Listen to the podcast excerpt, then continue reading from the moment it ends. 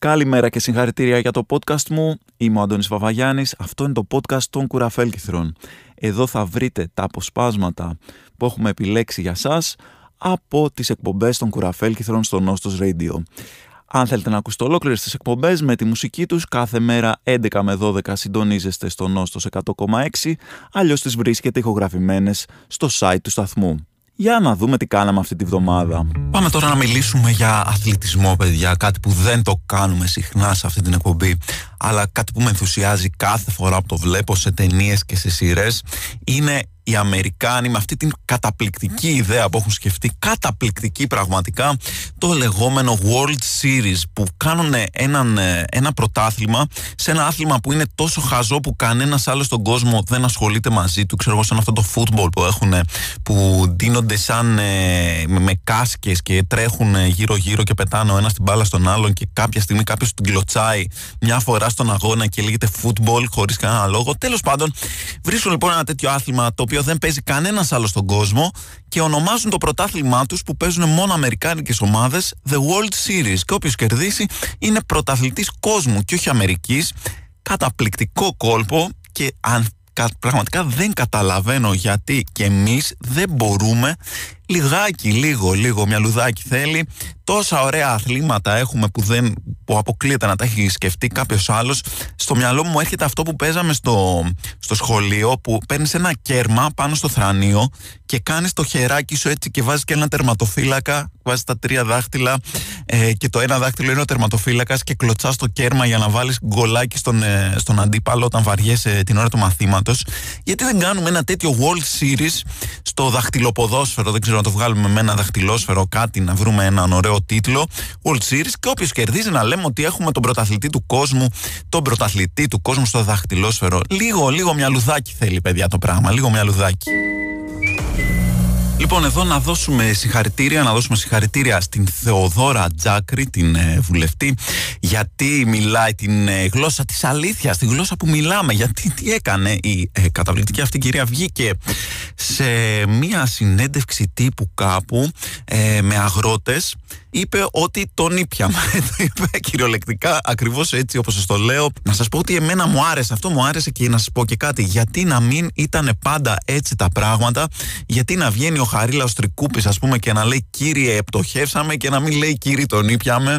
Ήταν πολύ καλύτερο. Ή κύριε, πακετοθήκαμε, κύριε, δεν παίζει φράγκο, κύριε, μπαγιόκο, τέλος. Λοιπόν, ε, κάθε φορά που τελειώνει εδώ πέρα η εκπομπή των Κουραφέλκθρων και του Νόστος 100,6 σας λέω ότι ακολουθεί η φωνή ο Αλέξανδρος Χούντας και θυμάμαι πάντα μια καταπληκτική ιστορία από τον φίλο μου τον Παναγιώτη που δούλευε στα, σε ένα δισκάδικο ε, και ερχόταν ε, και μου έλεγε διάφορες ιστορίες από πελάτες και ήταν δύο οι αγαπημένες μου ιστορίες. Η μία ήταν με τη φωνή. Η ιστορία με τη φωνή ήταν η εξής. Ερχόταν ένας πελάτης και του έλεγε φίλε έχεις ε, κανένα δίσκο με τη φωνή του λέει ε, ποιον εννοείτε τον, ε, τον Φρανκ Σινάτρα του λέει ποιον Φρανκ Σινάτρα ρε τον Καζαντζίδη; Αυτή ήταν η μία ιστορία και η άλλη επίσης καταπληκτική ήταν ότι μπαίνει ένας τύπος και του λέει ε, φίλε έχεις ε, τίποτα από Παπακωνσταντίνου και τον ρωτάει Θανάση; Και του απαντάει ο άλλος το εξαιρετικό όχι ρε ποιον Θανάση τον κανονικό Λοιπόν, λοιπόν, λοιπόν, δεν, ε, αυτό ήταν ένα κομμάτι του ε, Πάνου Κοκκινόπουλου. ήταν η Μαντριουγκάντα, λοιπόν, το συγκρότημα το οποίο είναι κυρίως ελληνικό, θα έλεγα. Δηλαδή, νομίζω είναι πιο γνωστό στην Ελλάδα από την Νορβηγία. Ε, αγαπημένο εδώ πέρα του κοινού. Ε, να πούμε εδώ πέρα την ε, καινούρια καταπληκτική είδηση, παιδιά. Πλέον ε, η αστυνομία έχει ανοίξει μάλλον κάποιο καινούριο τμήμα ε, influencers, λέει, ε, λύσανε μαζί με έναν γνωστό influencer, τον Κοψιάλη ε, του Instagram, κάποια υπόθεση και αυτός το έβγαλε, πώς το λένε, στο, το, στο feed του κανονικά, εντάξει, μια πολύ σοβαρή υπόθεση. ναι, δεν ξέρω τι γίνεται. Άνοιξε την πόρτα Instagram Division, θα ανοίγουν και θα έχεις αυτό το του FBI το σηματάκι αλλά θα είναι το σήμα του Instagram δεν ξέρω τι θα παίζει αν θα πηγαίνεις θα πιάνουν, πώς βγάζουν αυτές τις φωτογραφίες με τις πινακίδες στο αστυνομικό τμήμα αυτές τις κλασικές θα πηγαίνουν και θα τις, βγάζουν, θα τις βγάζουν μαζί με έναν influencer selfie από εδώ και πέρα δεν ξέρω τι παίζει, τι θα δούμε από εδώ και πέρα. Όλα είναι πιθανά σε αυτή τη χώρα και πάρα πολύ πιθανό όταν ακούτε αυτή την εκπομπή να ακούσετε Faith No More, το Evidence Αχ, λατρεύω, λατρεύω παιδιά αυτά τα detectivικά τους ε, μεγάλους detective ε, της ε, λογοτεχνίας και του κινηματογράφου. Αν έπρεπε να φτιάξω ένα top 3 θα ήταν ε, Sherlock Holmes, Ηρακλής Ποαρό και Ιωάννα Τούνη. Νόστος 100,6 και κουραφέλκυθρα και από τις ε, συμπεριφορές τις ε, social media που λατρεύω παιδιά, που λατρεύω είναι ε, αυτά τα θριαμβευτικά post αποχώρησης από κάποιο social media, κυρίως από το facebook, είναι αυτά τα, τα post που μπαίνει ο άλλος και γράφει ότι είστε εδώ πέρα μια τοξική ατμόσφαιρα που δεν την αντέχω, φεύγω αντίο για πάντα, ε, είτε από κάποια ομάδα του facebook ή γενικά από το facebook. Μετά όμως ξαφνικά τον ξαναβλέπεις μέσα αυτόν που το έγραψες αυτό και τώρα δεν έχει κάποιο θριαμβευτικό post, απλά ξέρω εγώ λέει μιλάει για το πόσο περιπτερά τη γειτονιάς του δεν του έδωσε ρέστα ή κάτι τέτοιο. Μια βαρετή ιστορία της καθημερινότητας. Όπα, όπα, όπα, φίλε, φίλε, έχουμε επενδύσει εδώ πέρα. Έχουμε εμπλακεί συναισθηματικά. Δεν μπορείς ξαφνικά να εμφανίζεσαι και να μας λες για τον περιπτερά. Τι έγινε η τοξικότητα των social media, δεν θα έπρεπε όταν επιστρέψεις να κάνεις ένα αντίστοιχο post για το πόσο τέλειο είναι να είσαι σε αυτή την ομάδα του Facebook και πόσο καλά περνάς ε, και πόσο σημαντική είναι για σένα. Μισό λεπτάκι. Α, τι, τι, να τα κάνουμε τα πράγματα σωστά. Μέχρι την επόμενη θριαμβευτική αποχώρηση τουλάχιστον.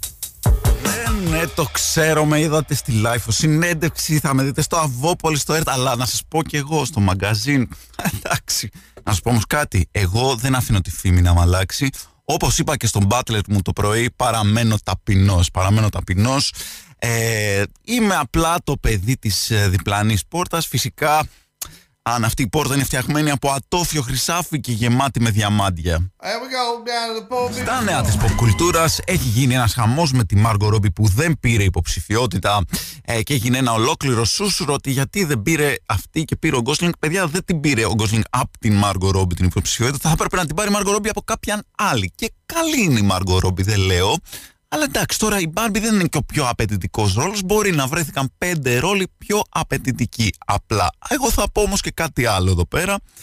Θα πω στην ε, Μάργκο, θα της το πω εγώ, δεν είναι απειλή, δεν είναι απειλή, παιδιά. Αλλά για το καλό της το λέω, για το καλό της. Επειδή τη συμπαθώ. Και υπάρχουν πολλοί ομογενείς στην Αμερική.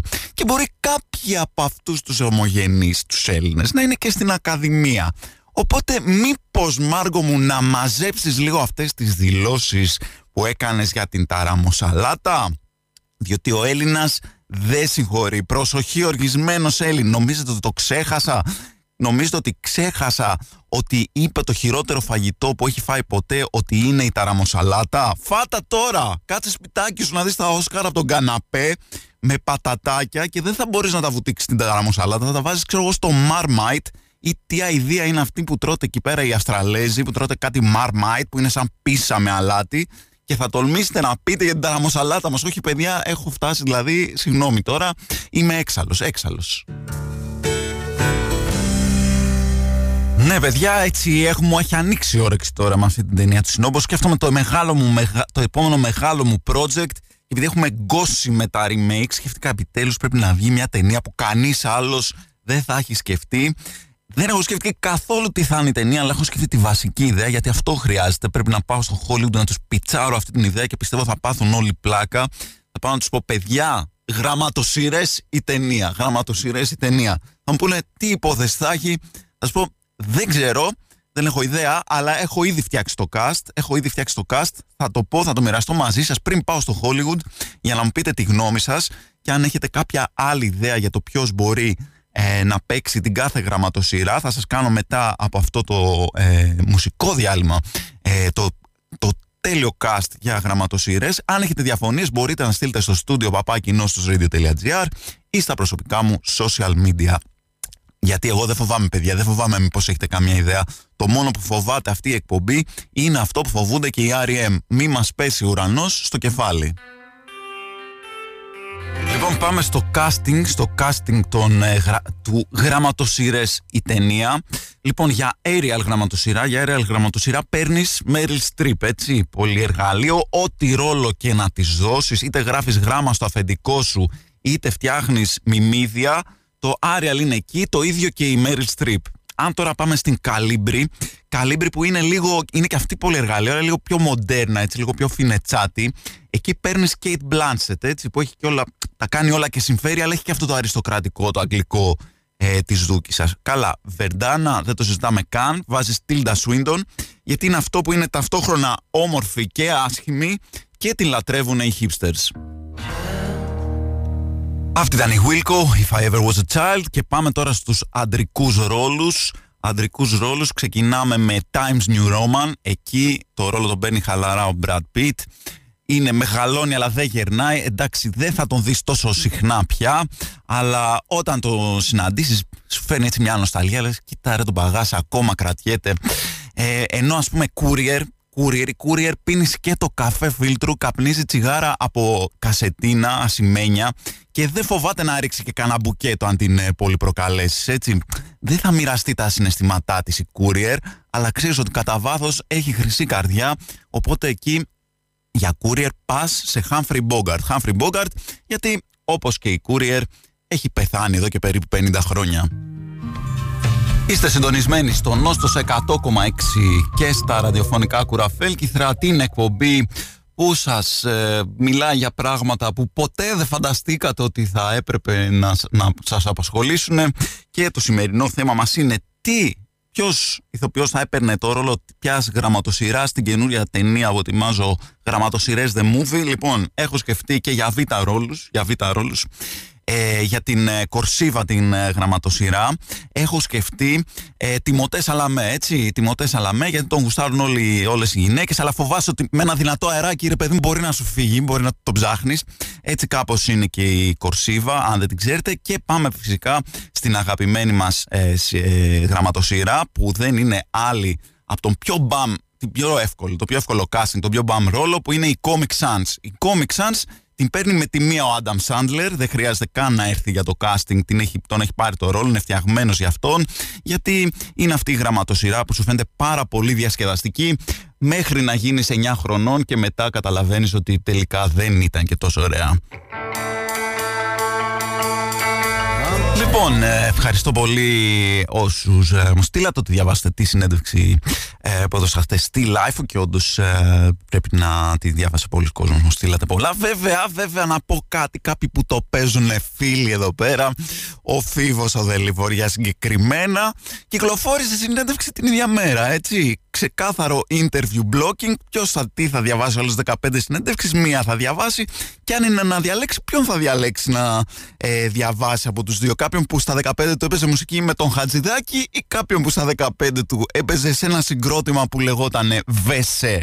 Δηλαδή, true story, παιδιά. Ε, από τα χειρότερα ονόματα υπάρχουν καταπληκτικά. Μ' αρέσουν πάρα πολύ ε, τα τραγικά ονόματα και ειδικά τα οι μπάντες που ήταν εκεί πέρα Λύκειο, Γυμνάσιο. Αποκλείεται να είχε κάποια καλό όνομα.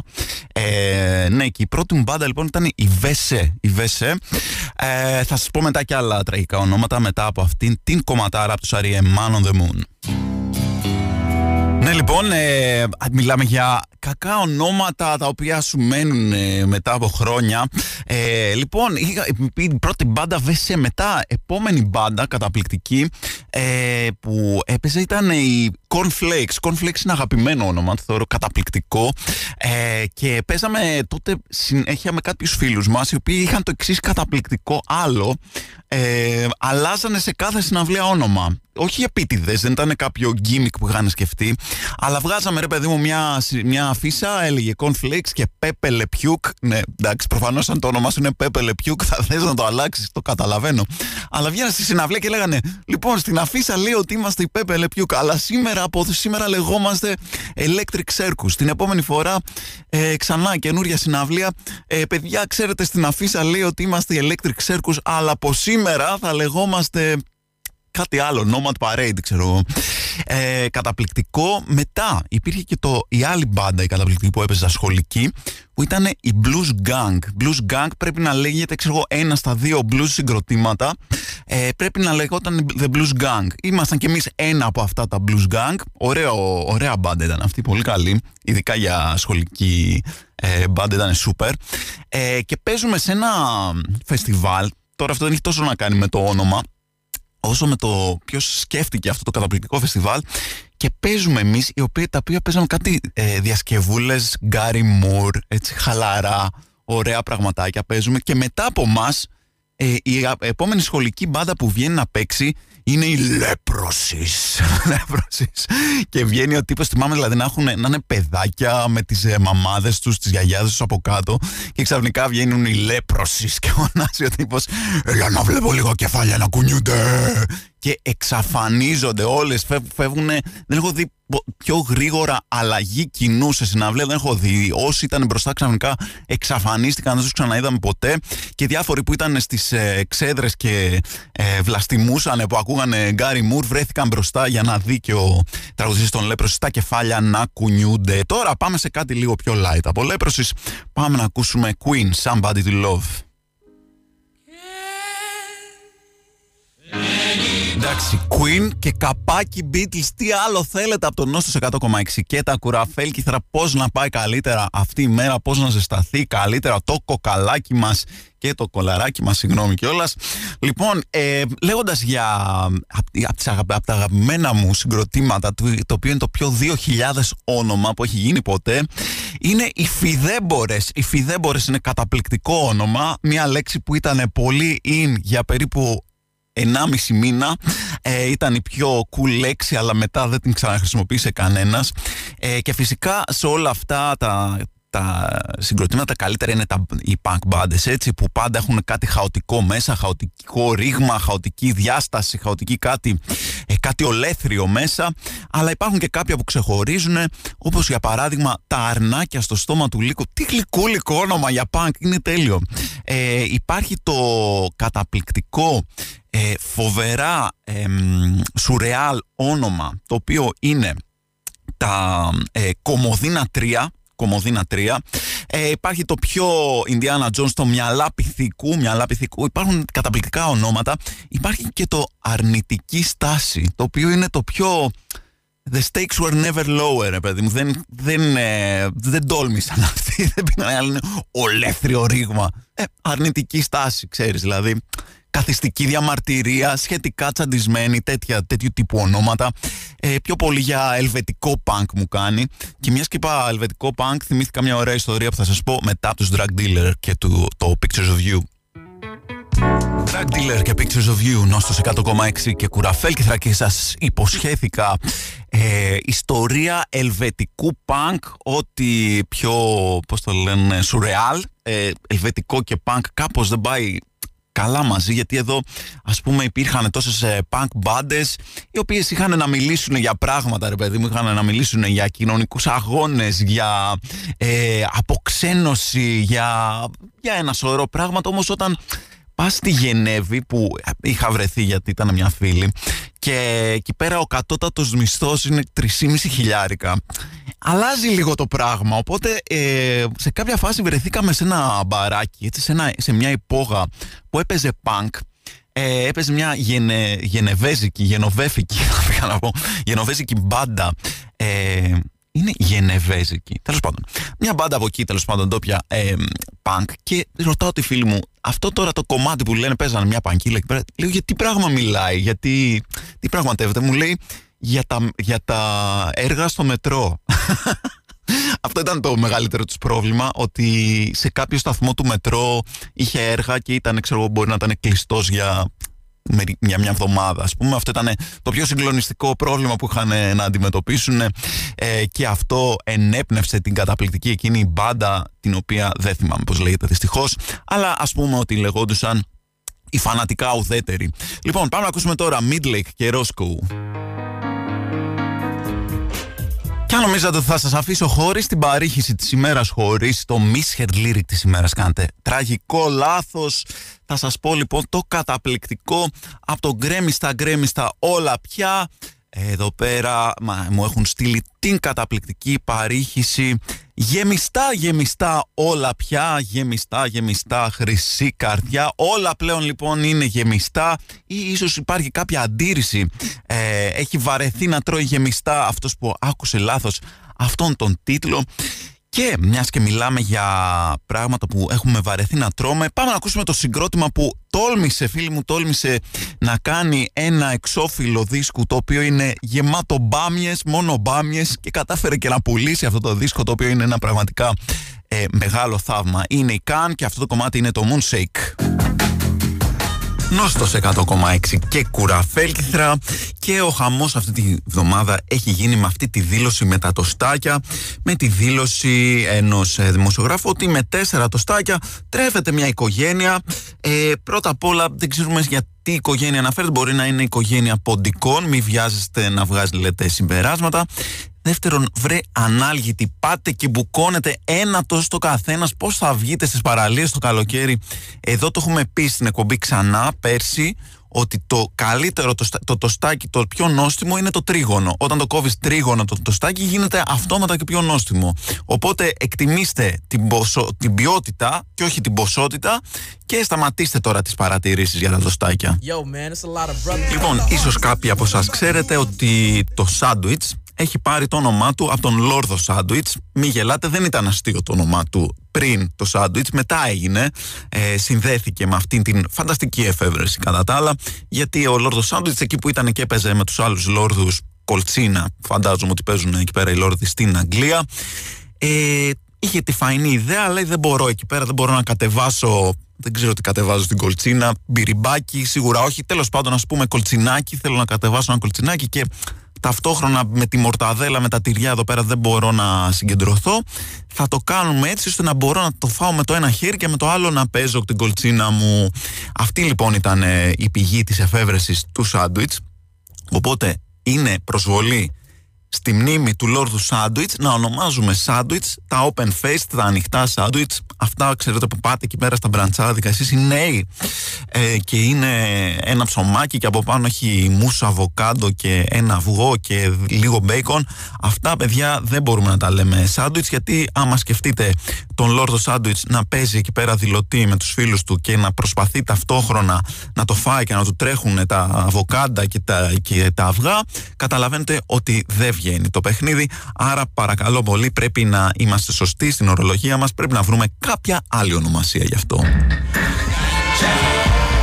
Νόστος 100,6 και κουραφέλ κυθρά και, και καλά ρε παιδιά. Καλά ο Λόρδος Σάντουιτς. Εντάξει, ο Λόρδος Τόστ. Ο Λόρδος Τόστ. Πώς του ήρθε αυτή η έμπνευση; Αυτή κι αν είναι έμπνευση. Δεν ξέρω, έπαιζε χαρτιά. Μάλλον το φαντάζομαι να παίζει ούνο σε ένα πλοίο ε, του Αργοσαρονικού ε, και να του ήρθε η ιδέα ότι τώρα τι θα ήταν ωραίο να έχει στην καντίνα για να μπορέσω να συνεχίσω να παίζω ούνο. Ε, μάλλον κάπως έτσι ο Λόρδος Τόστ σκέφτηκε να φτιάξει το τόστ.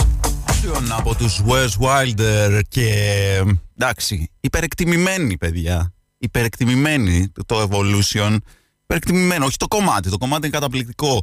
Η πραγματική ε, εξέλιξη υπερεκτιμημένη. Τι, μια χαρά δεν περνάγαμε εκεί πέρα. Ήμασταν πυθικάκια πάνω στα δέντρα, δεν ενοχλούσαμε κανέναν. Καλοπερνούσαμε, χοροπηδάγαμε από δέντρο σε δέντρο. Σκέφτηκε εκεί πέρα ένας ε, πίθηκας, μήπως θα ήταν καλύτερο να μένουμε στη σπηλιά. Ένας άλλος βρήκε πώς να φτιάχνει φωτιά.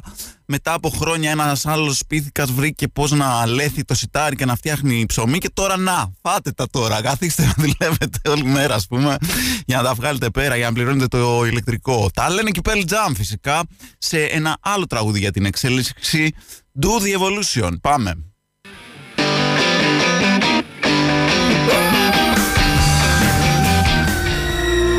Αυτός ήταν ο Μπέκ και εδώ πέρα έχουμε μια τάση ρε παιδιά, έχουμε μια τάση στην Ελλάδα να, να μένουμε συνέχεια στα αρνητικά και να μην βλέπουμε τα καλά. Όλο γκρίνια, μύρλα, μύρλα, ενώ η Ελλάδα μας, η χώρα μας δεν έρχεται πάντα τελευταία σε όλα. Σε κάποια πράγματα έρχεται και πρώτη, έτσι.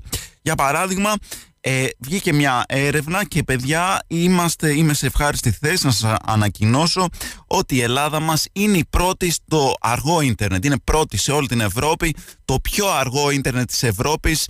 Κουτόφραγγι ζηλεύετε, ε, μας ζηλεύετε, σας κοιτάμε από πίσω μακριά που σας βλέπουμε που τρέχετε πιο γρήγορα.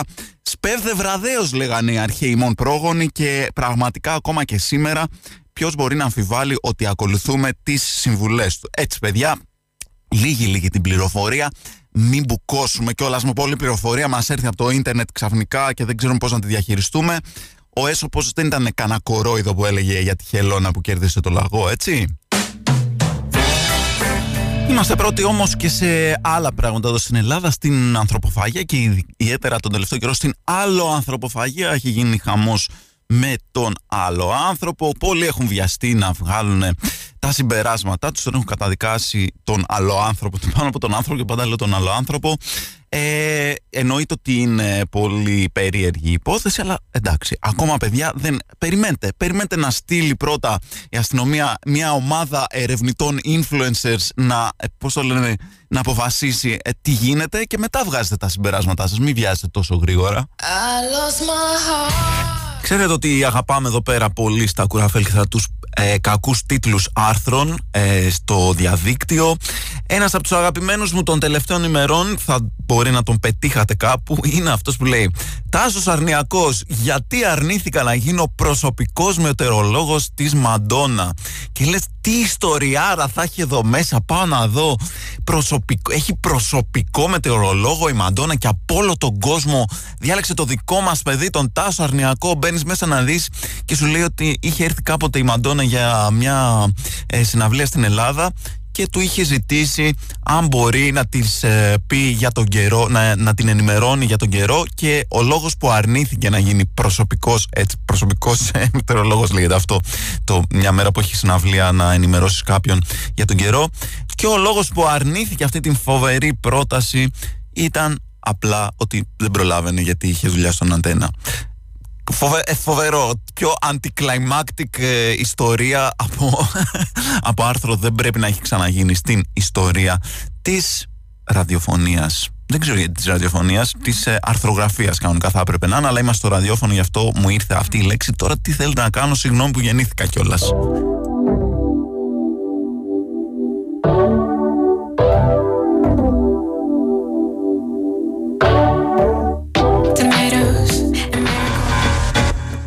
Μιλώντας για παγκόσμιες συνωμοσίες, υπάρχει κι άλλη μία που μου έστειλε εδώ πέρα ένας φίλος, ο Κωνσταντίνος. Ε, μου λέει ότι είναι φαν εδώ πέρα, ακούει την εκπομπή και επειδή μας αρέσουν εδώ πέρα οι θεωρίες συνωμοσίας, έχει μια δικιά του, έχει μια δικιά του. Λέει ότι κάθε φορά όποτε είσαι στο μετρό και πραγματικά δηλαδή προσπαθώ να το θυμηθώ και νομίζω ότι έχει δίκιο ο άνθρωπος. Έχει δίκιο. Κάθε φορά υπάρχει σε κάποιο σταθμό του μετρό, διαφορετικό σταθμό κάθε φορά, ένας σανσέρ που δεν δουλεύει. Πάντα θα υπάρχει μια ανακοίνωση ότι κάποιο από τα σανσέρ, αλλά μόνο ένα, δεν δουλεύει και έχει βρει έχει βρει την ε, λύση εδώ ο φίλος ο Κωνσταντίνος είναι ότι ε, κατά λάθος παραγγείλανε ένα σανσέρ λιγότερο όταν φτιάχνουν το μετρό ακούγεται, ακούγεται πολύ φυσιολογικό ένα σανσέρ λιγότερο και το οποίο το, για να μην είναι συνέχεια στον ίδιο σταθμό το μεταφέρουν από σταθμό σε σταθμό και πάντα κάποιος από τους σταθμούς δεν έχει ασανσέρ. Οπότε δεν είναι χαλασμένο το ασανσέρ. Δε, πραγματικά βάζει πολύ νόημα ε, αυτό να μεταφέρουν ένα ασανσέρ και όχι να χαλάει κάποιο ασανσέρ σε κάθε σταθμό. Καταπληκτική θεωρία συνωμοσίας. Πάμε τώρα να ακούσουμε τους Cake, τους Τούρτα με το Never There. Λοιπόν, υπάρχει μια ε, μαθηματική, ένα μαθηματικό σαν έτσι παράλογο, οξύμορο, ε, που λέει ότι αν βάλεις ε, άπειρες μαϊμούδες μπροστά σε άπειρες μηχανές, ε, γραφομηχανές, κάποια, επειδή ε, αυτό σημαίνει το άπειρο, κάποια από, αυτά, κάποια από αυτές τις ε, μαϊμούδες θα γράψει τα άπαντα του Σέξπιρ, κάποια θα γράψει τα κουραφέλ και κάποια θα γράψει το βιβλίο του Ντάνου, θυμάστε στο, από το Survivor, Τέλος πάντων, αυτό, παιδιά, αυτό τώρα επειδή είναι μαϊμούδες δεν σημαίνει ότι είναι δικαιολογία για αυτού του είδους τη λογοκλοπή που γίνεται, έτσι. Να τα λέμε και αυτά. Τώρα ήθελα να σας πω λίγο και για την ε, επικαιρότητα. Ήθελα να σας μιλήσω λιγάκι για την ε, καταπληκτική αυτή ελληνική, θα έλεγα, εφεύρεση την ε, βλέπουμε τελευταία έτσι με το, στη, στο Υπουργείο Υγείας να συμβαίνει αλλά υπάρχει και από καιρό είναι αυτό που όταν δεν μπορείς να αντιμετωπίσεις μια παράνομη κατάσταση απλά την νομιμοποιείς. Είναι καταπληκτική. Το βλέπαμε παλιά με τα φέρετα έτσι δεν μπορείς πάνε εκεί πέρα χτίζουν μέσα στα δάση δεν μπορείς να τους κάνεις τίποτα. Ε, δώσε κάτι αντί να λαδώσεις ξέρω κάποιον άλλον λάδωσε την ε, κυβέρνηση και στο νομιμοποιούμε στο φτιάχνουμε εμείς Τώρα έχουμε το νόμιμο φακελάκι, παιδιά. Δεν μπορείς να αντιμετωπίσεις το φακελάκι στα νοσοκομεία. Το κάνουμε νόμιμο. Είναι φοβερό. Η, πώς το λένε, η διακυβέρνηση αυτής της χώρας δεν ε, περιορίζεται σε μία κυβέρνηση. Είναι γενικά μια λογική ε, υπερκυβερνητική. Είναι πολύ πίτερτος. Είναι ρε παιδί μου legalize it η φάση. Legalize it, πίτερτος, Jamaica, forever. Και πάμε αφού μπήκαμε σε τέτοιο κλίμα να ακούσουμε τον Stephen Marley και το Hey Baby. Αυτό ήταν το podcast μας για αυτή την εβδομάδα. Δεν θα μπορούσε να υπάρξει αυτό το podcast χωρίς τη στήριξη του αγαπημένου συνόμπο της streaming πλατφόρμας της καρδιάς μας. Εμείς θα ξαναλέμε είτε στην εκπομπή καθημερινά 11 με 12 στον Νόστος, είτε την επόμενη εβδομάδα στο podcast. Μέχρι τότε, παίχτε punk!